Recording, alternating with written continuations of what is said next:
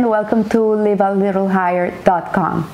This week we learned Parashat Tzav, and uh, Parashat Tzav is the second parasha of the book of Vayikra, in which we have been dealing with the sacrifices that were taking place in the times of the Mishkan and later on in the times of the of the two temples.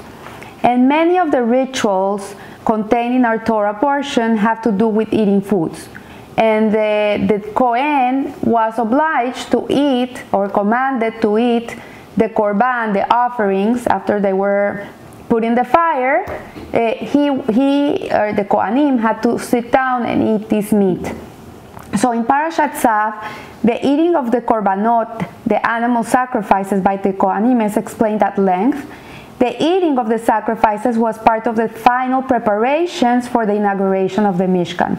So it was part of the preparations, and the Gemara explains that when a person brought a korban, when a person brought a sacrifice for atonement, if a person had committed a sin, he would bring this sacrifice to ask forgiveness, to get closer to Hashem. This wouldn't be complete until the Kohanim would eat the meat of the sacrifice. So the eating of that sacrifice was part of the sacrifice. If it was not accomplished, then it's as if the sacrifice had not been done. This practice was taken into su such great esteem that the sages teach that in the times of Mashiach, there will be a meal of the Leviathan in the, in the Shor Habor. The Leviathan is um, is a giant fish monster that is going to exist in the times of Mashiach. And the Shor Habor is a very wild ox, also a very special animal. And the Alter Rebbe in Likutei Torah gives us an explanation of why this meal is so significant and how eating foods brings much elevation when doing it with the right kavanah, with the right intention. So it says, and you shall eat that which is eaten, and be satisfied and praise Hashem who made wonders for you, and you will no longer be ashamed. And this is from Yoel. And the Midrash states that based on this verse, that when Hashem blesses the tzaddikim, the righteous, by giving them a double blessing in which they should eat and be satiated. So uh, to eat is not only a blessing, to have food in your table is not only a blessing, there's also another blessing which is very important is that you are satisfied with your meal. Many people eat and eat and eat and eat and they never never feel satisfied. They always feel like they have more hunger in them. They can eat a whole table and they will never feel satisfied. So that's not a blessing. The blessing is that you have what to eat and that you feel satisfied and that they will not be ashamed. Also, this is very important. So every creations Every creation needs to be nourished with something. Everything has to be sustained. Uh, the mineral world needs uh, needs to sustain itself from water, from the elements. The vegetable world needs to be also sustained by by the by water, by sun the, the, the animal world sustains itself from the vegetable world, and the, and, the, and the human world sustains itself from the animal, the vegetable, and the mineral. So we all sustain ourselves from something. Everybody needs nourishment, everything needs nourishment. If not, we're not able to exist. And, uh, and it says here that even the angels and the souls who live in the, in the upper worlds also need sustenance. And what is the sustenance, the nourishment for these uh, spiritual entities? And it is the revelation of godliness that nurtures them with strength and, and, and with strength to comprehend Hashem and serve Him daily.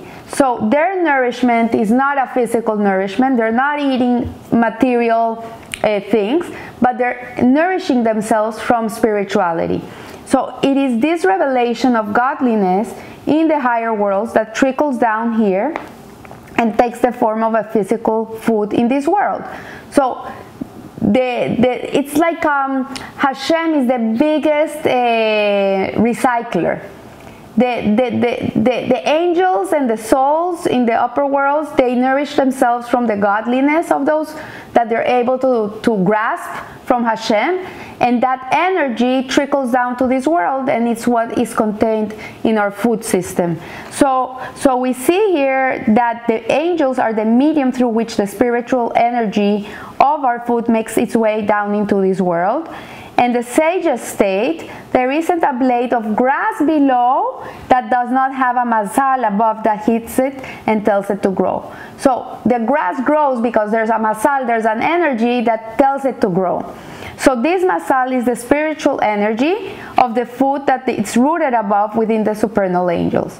So now we can come to give an insight on the purpose of our eating. Why do we eat? Why do we need to eat? Hashem could have created humanity without the need to eat or animals for example. We could have just been recharged like our cell phones. Like we could have an outlet and we charge like the tesla or any of these uh, electrical cars.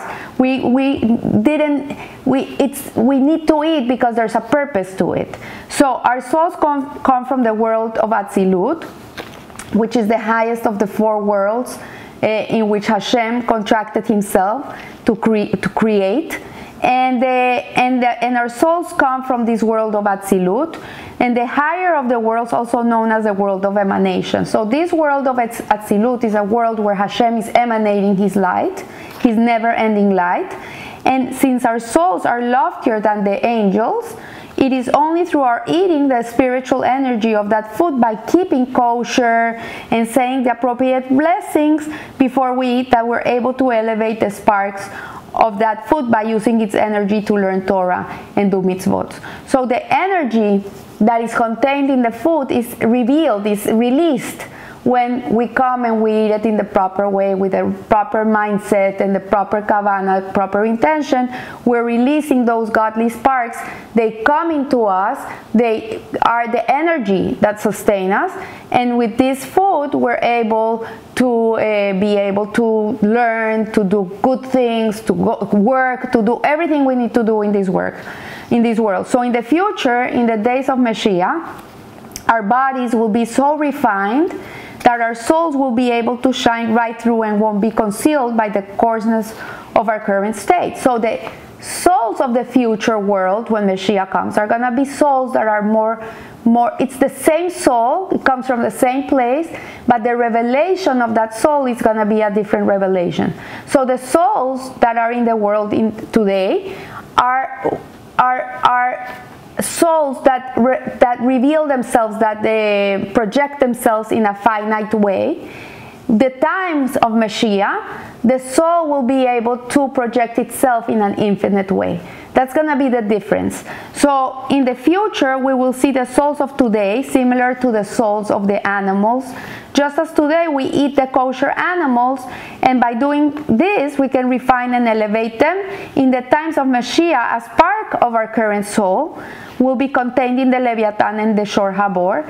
And by the tzaddikim partaking of this meal, these sparks will also be refined and elevated in the future souls. So this is very abstract and very difficult to understand. It's like, Margie, what are you saying? The tzaddikim are gonna eat us. Is it cannibalism? What is going on?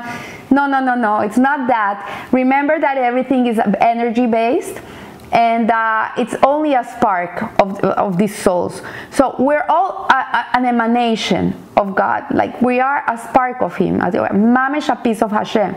So with one little candle, you can light up the whole world. That's the same. It's just a little percentage. And by the tzaddikim partaking of this meal of the Leviathan and the Shor Habor, they are being able to elevate those sparks of those souls into being able to come to the world and and uh, live in an infinite way. The, the revelation of that soul is going to be in a much loftier state than it is today. So this is similar to the concept of the korbanot, of the sacrifices, as through eating a korban of, um, of, a, of a species, the spark of this animal is elevated and refined. So when they used to come and bring, for example, a sheep and, and use it as a, as, a, as a sacrifice, as an offering, the, all the sheep in the world were elevated because of this korban.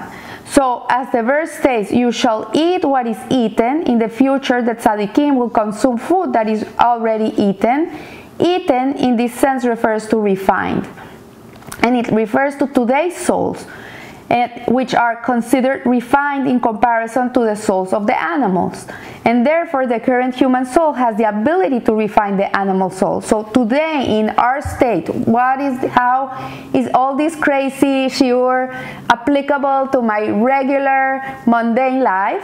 What it's trying to explain to us is that we, in our current state, as we are today, in which our soul has a finite revelation in a coarse body, we're able to, by eating animals, we're being able to elevate the sparks of these animals. We're, today we can do that. In the times of Mashiach, it's gonna be that the tzaddikim are gonna be able to elevate our neshamas to a, to a different level. So, so it says here, which are considered refined in comparison to the souls of the animals, and therefore the current human soul has the ability to refine the animal soul. So we can elevate the animal soul by eating the korbanot. So the the uh, the, the animal in our days, the the the, the Kohen by eating the korbanot was able to elevate the animal soul the animal soul inside of the person that was uh, offering the korban. Because that person had sinned because his animal soul was the one that made him trip. And so because of this he was sacrificing his animal his nature his animalistic egocentric nature with an offering of a real animal. And by doing this he was being able to elevate his animal soul not only that, he was able to elevate that animal too. So thus the soul of the animals are elevated by the souls of today, and the soul of today will be elevated by the souls of the future. So on the verse, this, this the Korban of Aaron, the Midrash explains, this is the meaning of the verse regarding Shimon in, in, in Parashat Shoftim. From those that eat food comes out food. Shimshon was puzzled when he saw honey coming out of the insides of a lion, stating that the lion eats all the other animals, so how can it be that he himself becomes food? So this gives us a better understanding into the eating of the korbanot by the Kohanim the korbanot, the offering, the sacrifice, was not just a present given to the Kohanim. It's not because he was a nice guy that was offering all day in the altar and he was doing this barbecue every day under the sun and he was uh, sweating the whole day that at the end of the day Hashem gave him this uh, the food to eat, the, the meat to eat, so as a price, as a payment. No, what it's telling us here is that this is not the reason that that Aaron ate the, the offering, it was actually part of the atonement process required for the person who brought the offering. So the sages teach that the person couldn't complete the atonement until the Kohen ate from the meat of the offering. So it was part of the process. It was part of it. It was not something extra that came with the with the offering. It was not a bonus. It was part of the of the of the whole offering. So both the eating of the meat on the altar and by the Kohanim brought an elevation of the animal soul of the Korban. So Aaron himself, this is where the punchline comes and where it comes really interesting to understand. Aaron himself didn't need an elevation. He himself didn't need an elevation. It is explained elsewhere that any level that has the ability to refine another level is already refined. So a person that is already refined doesn't need to be refined. If one is not yet refined, then he cannot refine others. So, for example, a person who teaches Torah, a teacher, a, a, a, a Rebbe, you cannot go and teach Torah and tell people to eat kosher and keep Shabbat if you yourself don't eat kosher and you yourself don't eat Shabbat. So you have to walk the talk, you know, talk the walk or walk the talk, say what you mean, mean what you say. So he cannot refine others if he himself is not yet refined. So it says here that um, so many people preach and preach, but when you look at their own deeds, they are very far from what they teach. It is for this reason that a person needs to first, for example, in the mornings do brahas and uh, Shema Israel before he's gonna have a, a, a coffee or, or a tea before he's to have breakfast, he needs to say some blessings. He needs to refine himself before he sits down and refines the food. Uh, most people don't even eat before the whole Shacharit prayer. So it means that uh, we need to refine ourselves before we can refine something else.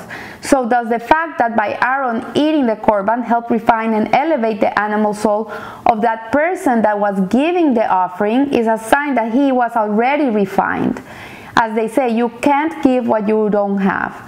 So the person who brought the korban a regular Jew would come to the temple or the sanctuary with a, with a korban because he had done something that was not right, right? He was coming to offer uh, a peace offering or he came to give a, a, a gratitude offering or he came to ask forgiveness.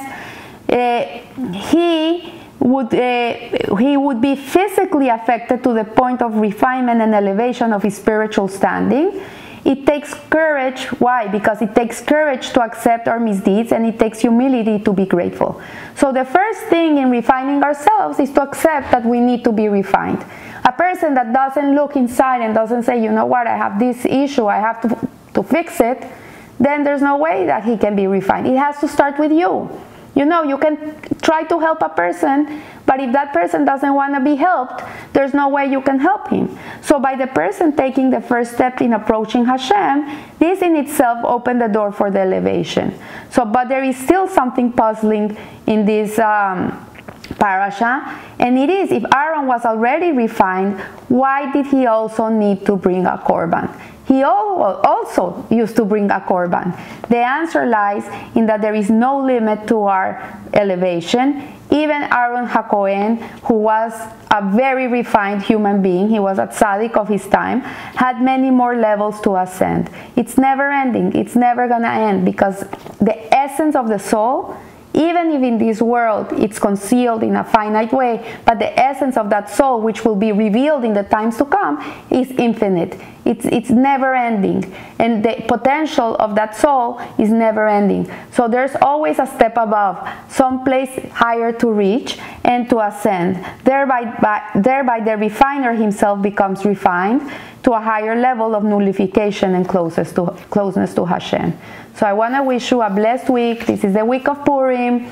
Remember that by keeping Purim, by being joyful on Purim, by giving Mishloach Manot, by giving food to the poor, by uh, participating in a Seudah, by being jolly and happy, in this way, it's a way of refinement too. So take the opportunity. It's a beautiful way to do it. And, and remember, live a little higher. Thank you.